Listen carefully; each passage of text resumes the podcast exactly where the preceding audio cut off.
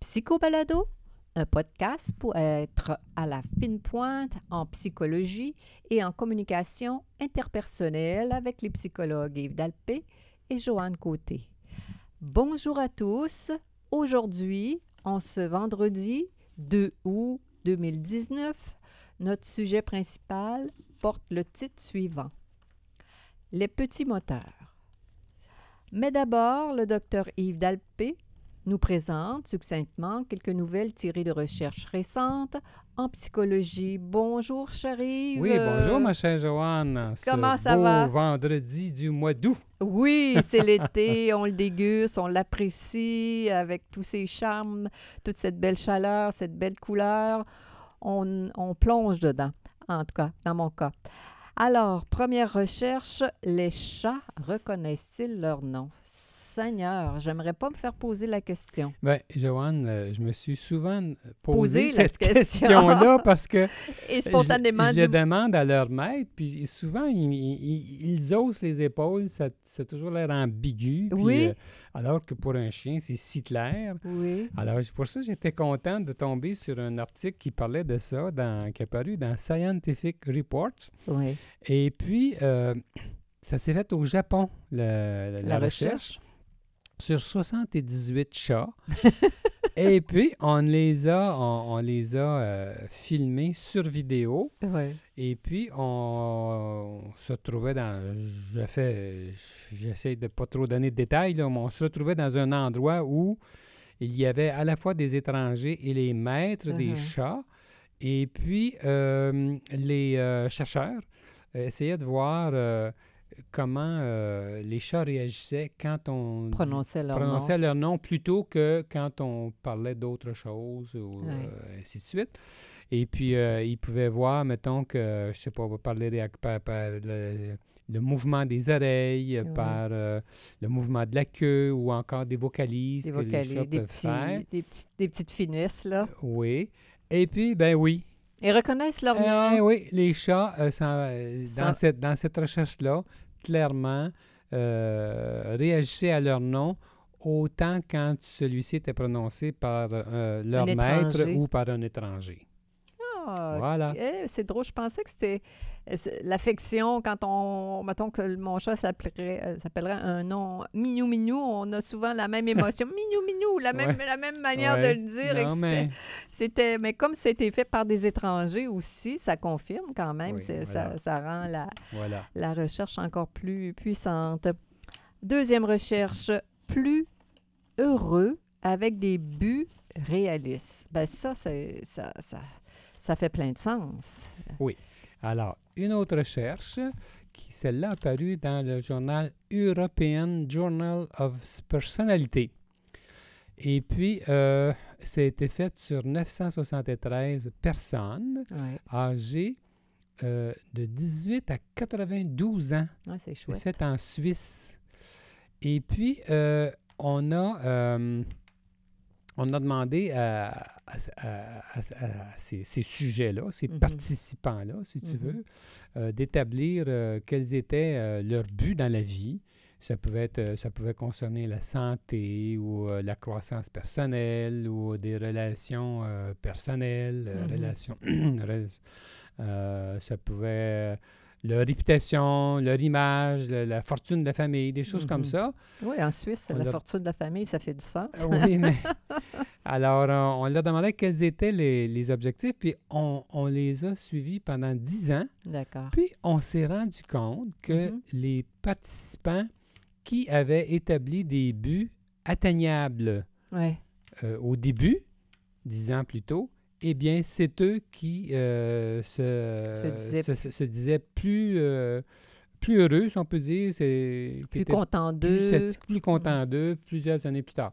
Ces participants-là ne savaient pas que c'est ce qu'on me- voulait mesurer. là. Ah, ben oui. Euh, Alors, Mais oui, c'était clair, ouais. clairement. les chercheurs ont vu clairement que euh, Les gens Ah, qui affichent des buts beaucoup plus réalistes, Que que- ils ont plus de chances d'être satisfaits. d'être satisfaits d'eux, Oui. satisfaits de leur vie, Oui. moins déprimés, Plus moins tard. anxieux, etc. Plein de sens. Alors, on a à s'encourager les uns les autres pour avoir des buts réalistes, Ah oui, Joanne. hein, n'est-ce pas? La joie de se sentir interconnecté. Eh ben, Dernière recherche. Oui, ça, ah, on le sait comment c'est important, nous deux, hein, de se sentir euh, interconnectés en famille, avec nos amis, mais ça peut aller plus loin que ça. Ça, c'est une recherche qui a été publiée euh, cette fois-ci dans la revue Psychology of Religion and Spirituality. Alors, euh, dans cette, cette, c'était fait en Allemagne sur 75 000 adultes. Oh, quand même. Et puis, on s'est rendu compte que les gens qui croyaient que tout est interrelié sur euh, la planète et Ouais. dans le monde, que nous sommes tous interdépendants, Ouais. eh bien, ces gens-là avaient une plus grande satisfaction de leur vie.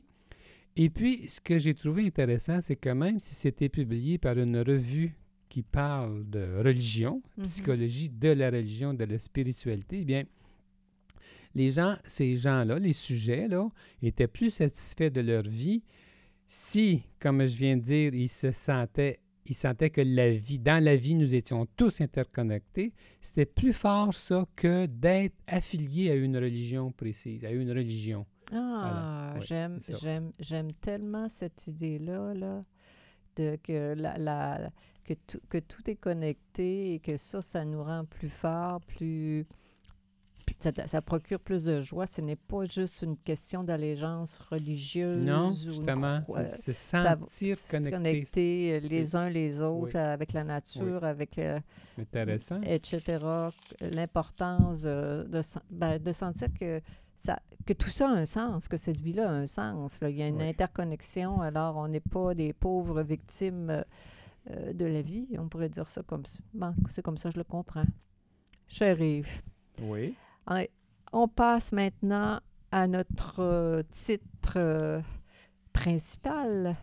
Il est rigolo, notre titre, quand même. Les petits moteurs. Les petits moteurs. Qu'est-ce que Alors, tu veux dire, oui, cher Joanne? Euh, tu sais très bien ce que je veux dire parce que nous étions en, en vacances dans la belle partie du Québec qui s'appelle euh, Charlevoix. Nous étions en Baie-Saint-Paul en train de déjeuner et euh, comme nous faisons quelquefois, nous parlions psychologie, nous parlions de nos clients et tout ça. Et puis, je t'ai vu t'emporter, je t'ai Ah. vu avoir euh, tout, tout à coup un discours que j'ai trouvé intéressant. Puis, tu sais très bien, c'est là que je t'ai suggéré qu'on fasse notre euh, podcast sur ce Oui. sujet-là. Alors, vas-y, Joanne. Oui, les petits moteurs, en fait, c'est curieux parce que c'est un client que j'ai eu il y a euh, nombre d'années et, et très, très, euh, au début de ma carrière. Et euh, lui, il se présente comme ça, il dit Moi, j'ai un gros moteur.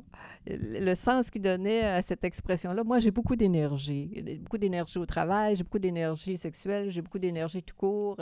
Il, il- s'était, euh, comment dire, décrit comme ça et j'avais trouvé que cette image-là faisait tellement de sens euh, pour, pour, pour moi dans ma pratique et j'ai de là c'est le, contraire les petits moteurs les personnes qui n'ont pas beaucoup d'énergie dans la vie elles ont beau être euh, les personnes ont beau être elles ont beau être charmantes, intelligentes, euh, euh, éduquées, pas éduquées. euh, bon, mais euh, elles sont faites comme ça. Des... Qu'est-ce que tu veux dire, Joanne, par ça? Un petit moteur, Un petit- Ben, c'est ça. Le sens, c'est peu d'énergie. peu d'énergie. Peu d'énergie. C'est- le sens des gens qui, malheureusement, euh, pour toutes sortes de raisons euh, dans leur vie, euh, n'ont pas d'énergie. Euh, souvent, on, on Oh, J'ai eu l'impression, me semble, ce matin, que tu parlais de d'estime de soi aussi qui était peut-être pas fort. Exactement. Ça, c'est. Oui, on va, on va toucher à ça. Tu as raison de m'amener là au niveau de l'estime de soi. Euh, comment dire, comme je dis, ça va être des personnes qui sont jolies, talentueuses, euh, avoir beaucoup, beaucoup d'attributs objectifs, mais au final, c'est des gens qui n'ont pas beaucoup, beaucoup d'estime. Il arrive un événement de la vie et euh, certaines personnes, se, bon, évidemment, tombent, tombent, ça peut tomber beaucoup, de, de, très anxieux à déprimé, à l'obsession. Euh, euh, les épreuves de la vie qu'on a tous à affronter, à ajuster, euh, représentent pour elles des défis colossaux en dépit de leur attribut objectif. C'est comme si ces personnes-là, on parle d'estime de soi, euh, n'avaient pas ce qu'il faut pour aller se régénérer. On parle de petit moteur, de faible estime, aller, faire ce qu'il faut pour avoir de l'énergie dans la vie. Euh, je pense que tu disais aussi que comme psychologue, clinicienne, comme thérapeute, tu as beau y mettre beaucoup d'énergie, tu as beau voir les choses de façon plus euh, puissante que ton client ou ta cliente, c'est comme si... Ça se métabolise pas. La personne ne, ne, comment dire, ne touche pas à, la, à sa puissance. J'ai beau souligner euh, les forces de la personne, j'ai beau mettre ça en, en, en exergue, j'ai beau travailler dans ce sens-là pour dire, écoute, euh, réalises-tu que tu es, puissant intellectuellement, que tu es puissant socialement, que tu es créatif, que tu es au plan, hein, comment dire, euh, de la concrétude, tu as vraiment du talent. Là. Il y a du, chaque, moi, je trouve que les gens que j'ai rencontrés dans ma vie, tout le monde, c'est rare les personnes qui n'ont pas de talent. Là. Ça arrive quand même. Ça... Mais nous, en général, on peut dire que nos clients, tu as raison, c'est le contraire. Exactement, moi je trouve. des gens très euh, puissants en général. En général, mais même à ça, pour, pour, aller dans le sens de ton idée, j'ai beau souligner ça, les encourager à, comment dire, à des habitudes santé, comme... Ça ne mord pas. ça ne mord pas, comme que ce soit en, fait, ce que je crois comprendre, c'est que tu te sens assez impuissante devant ces petits moteurs. Et ce que je suis en train de me dire, c'est que euh, je me mets à la place des médecins là, qui prescrivent euh, euh, des, médicaments, des antidépresseurs, des, anxiolytiques et tout ça. Ce qu'il faut pour dormir. J'imagine que devant l'impuissance trop grande que... c'est tentant. Ben, ça peut être tentant, justement, pour un médecin de sortir euh, sa tablette de prescription puis de chercher des solutions dans ce sens-là. solutions dans ce sens-là, parce que le, le, médecin se trouve à vivre de l'impuissance que cette personne-là euh, C'est donc dommage. induit. Oui, tu as raison. Moi, je trouve ça dommage que dans l'ensemble, comme société, qu'on ne valorise pas euh, tout ce qui on le sait, dans le fond, qu'est-ce qu'il faut faire pour avoir de l'énergie. On le sait, dans le fond, qu'est-ce qu'il faut faire pour avoir une bonne estime de soi. Souvent, je l'entends de la bouche de mes clients. Je devrais pas rester isolé, je devrais avoir un ami, je, devrais, faire, de l'exercice, je devrais, je devrais, bien manger, je devrais, maigrir. faire attention à l'alcool. Les gens...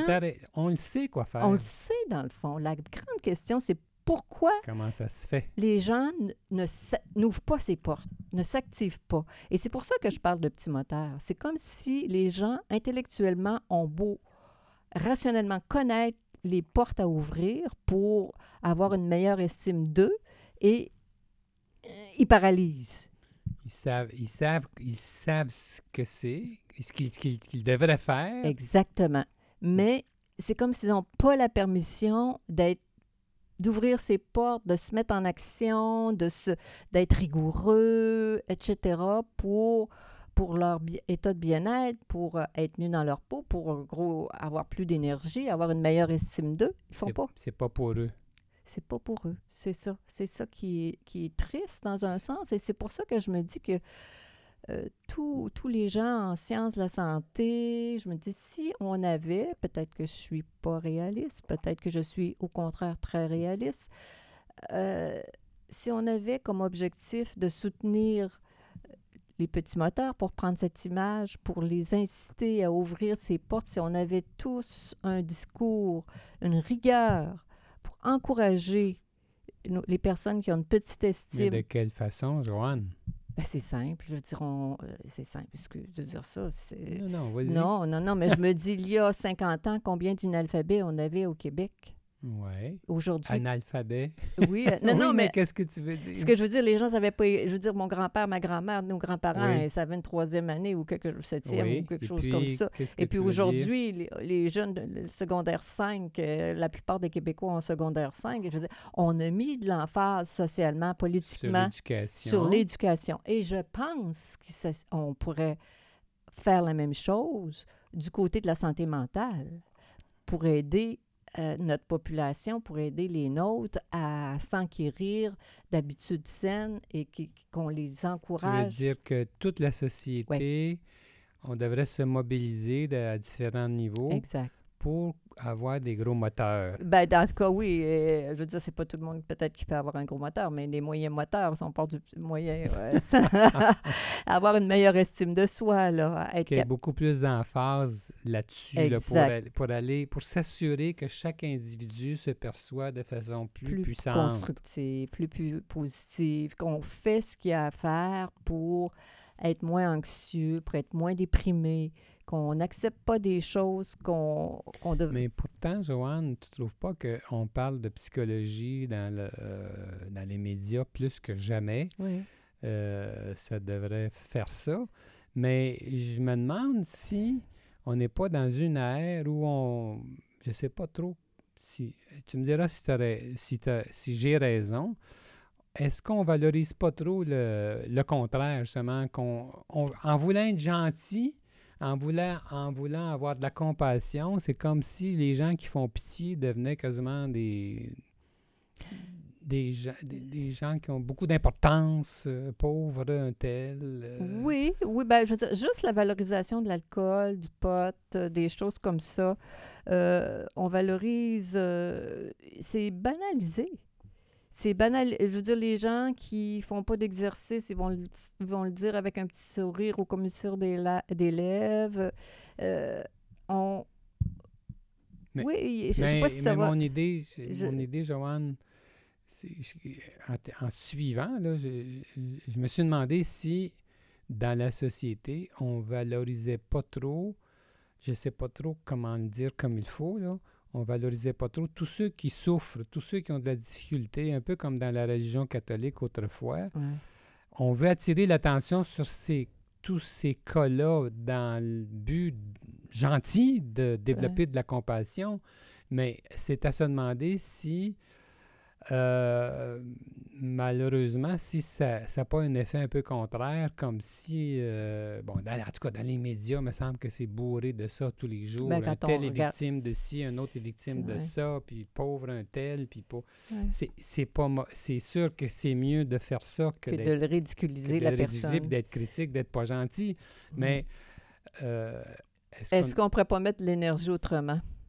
On va dire ça comme... Je veux dire ça. pour valoriser, pour valoriser davantage le, la, la, la, le succès, le succès, le- la- dédramatiser que c'est pas c'est pas si compliqué que ça là, de- d'avoir de l'hygiène de vie dans la vie là. Je veux dire, euh, les gens ont toutes sortes de raisons pour penser que c'est juste pour les autres là, que, euh, avoir des amis c'est juste pour les autres, avoir un- tout à l'heure, Mm. tu parlais de connexion, que c'est juste pour les autres. C'est- faux, ça. Là. Euh, Tout le monde peut y arriver. C'est comme... euh, euh, Qu'est-ce qui t'avait amené ce matin à me parler de ça, les petits moteurs? Il me semble que tu étais en train de parler de c- clientèle et puis que ça t'avait... euh, je te trouvais te- tellement éloquente. euh, Euh, bien, ben, j'ai eu la chance de discuter, je me rappelle, il y a de ça, avec une femme médecin qui m'avait, que j'avais tellement trouvée merveilleuse parce qu'elle avait exactement la même manière de euh, penser. de penser que nous, qu'il y avait une dame, qui, on avait une, une patiente en commun et la dame était plutôt euh, dépendante, plutôt passive, etc. Toute sa vie durant, c'était son mari qui avait mené la, sa vie et elle a eu la chance d'avoir un bon mari. Et bon, elle n'a pas été ma- martyrisée, mais là, elle arrivait à une époque de sa vie où son mari commençait à battre de l'aile et là, euh, il fallait qu'elle prenne le, le lead de, de leur relation, puis elle, elle voulait Elle pas capable. Sentait Son moteur, son moteur était trop petit. Exactement. oui. Et puis, Alors, alors que ça- la- cette femme médecin-là avait dit, ben moi, je préconise plus euh, la- la- l'action, la, prise en charge, des choses comme ça. Je veux l'encourager dans... J'ai trouvé ça, je me disais, mon doux, que elle c- pensait comme toi. elle pensait comme nous, on pourrait plutôt dire que de justement plutôt que de verser dans une solution médicamenteuse, même pour une personne qui Exactement. si démunie, Si démunie. elle euh, voyait ça comme Exactement. toi. ça, ça- ça Exactement. C'est- ça qui, que j'avais trouvé merveilleux de voir, euh, de- d'enseigner aux gens, de les encourager fortement à, à- à trouver des attitudes euh, qui sont saines. on, on- on le dit, hein, que par exemple, l'exercice, c'est tellement important. Puis on sait que les médecins, Le savent aussi. oui, mais ils sont, ils sont sûrement mal pris parce qu'ils doivent voir ce qu'on voit comme psychologue, doivent souvent voir chez leurs euh, Patients.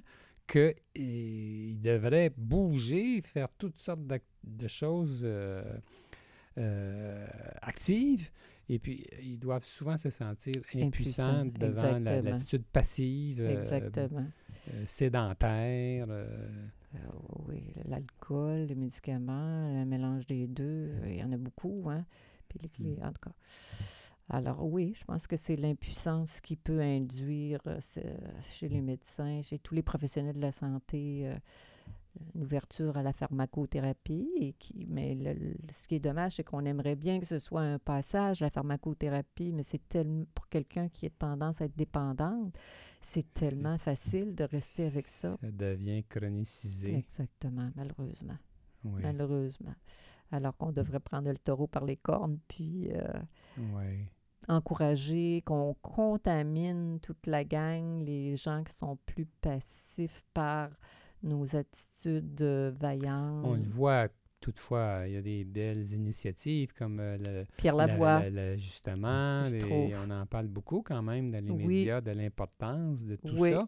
Mais c'est souvent les gens, ben, pas rien que. Je, je pense que la plupart du temps, ceux qui adhèrent à ces belles valeurs, c'est ceux qui en ont quasiment moins besoin que d'autres. C'est ça. C'est les gens qui sont déjà très actifs, qui voient les choses de façon p- puissante et qui euh, Oui, vont embarquer raison. dans des euh, pareilles euh, aventures. Euh, Mais Exactement. souhaitons que ça, ça ait que ça contamine positivement euh, toute la société pour qu'on puisse, j'appelle ça, dé- dédramatiser ce que c'est que d'avoir des attitudes de santé, puis quand il arrive des coups durs et ouais. quand il arrive des stress, une vie sans stress, c'est impossible.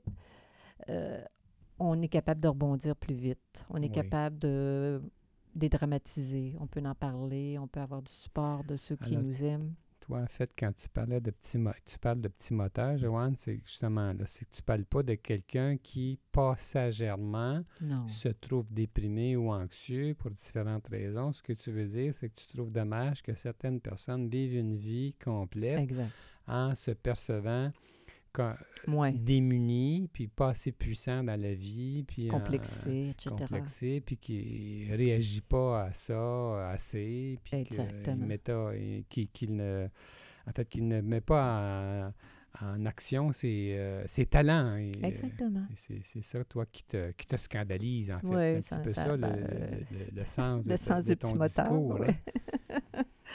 Alors, Bon, ben alors, est-ce que tu voulais dire autre chose, Joanne, avant Ben, qu'on ferme euh, le psycho-balado d'aujourd'hui? bien, je veux dire, euh, je, je suis, je- j'espère que, que ces propos euh, vont inciter euh, plus de, de personnes à être, euh, comment dire, à, à se prendre au sérieux, en se- contact avec leur pouvoir. avec leur pouvoir, puis à s'offrir, euh, oui, C'est ça qui fait plaisir à Ah oui. l'entourage. euh, Ah oui, à, à personne, à l'entourage, c'est plus sûr. agréable de faire, faire affaire avec quelqu'un qu'on sent euh, fier de lui-même que quelqu'un Que qui son contraire. que son contraire qui euh, est plein de, de- de récriminations puis de, de, de petitesse Oui, euh, petit- oui. qui affiche un petit moteur. bon, ben alors, ma chère Joanne, c'était Psycho Balado aujourd'hui avec euh, toi-même, Joanne Côté, psychologue, et Yves Dalpé. Donc, pour les mois de juillet et, et le mois d'août, nous, euh, nous avons décidé de vous donner rendez-vous euh, aux deux semaines. Alors, donc, on se donne euh, rendez-vous dans deux semaines, Voilà. à, à la mi-août.